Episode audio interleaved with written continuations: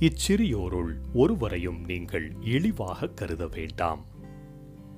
மத்தேயு எழுதிய நற்செய்தியிலிருந்து வாசகம்.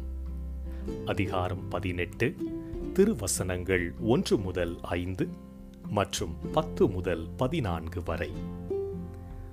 அக்காலத்தில் சீடர்கள் இயேசுவை அணுகி விண்ணரசில் மிகப்பெரியவர் யார் என்று கேட்டார்கள். அவர் ஒரு சிறு பிள்ளையை அழைத்து அவர்கள் நடுவில் நிறுத்தி பின்வருமாறு கூறினார். நீங்கள் மனம் திரும்பி சிறு பிள்ளைகளைப் போல் ஆகாவிட்டால் விண்ணரசில் புக மாட்டீர்கள் என உறுதியாக உங்களுக்கு சொல்கிறேன்.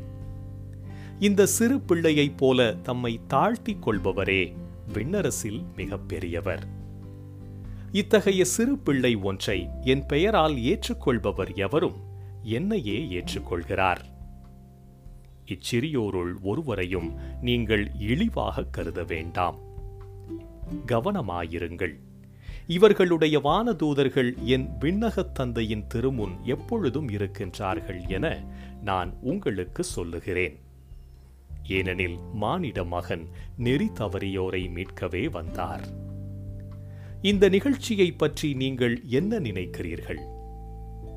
ஒருவரிடம் இருக்கும் நூறு ஆடுகளுள் ஒன்று வழி தவறி அலைந்தால் அவர் தொன்னூற்றொன்பது ஆடுகளையும் மலைப்பகுதியில் விட்டுவிட்டு வழி தவறி அலையும் ஆட்டை தேடிச் செல்வார் அல்லவா?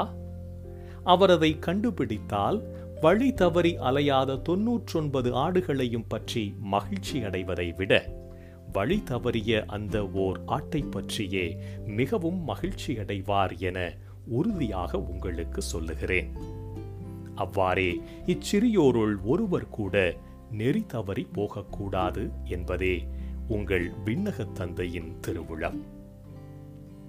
ஆண்டவரின் அருள்வாக்கு கிறிஸ்துவே உமக்கு புகழ்.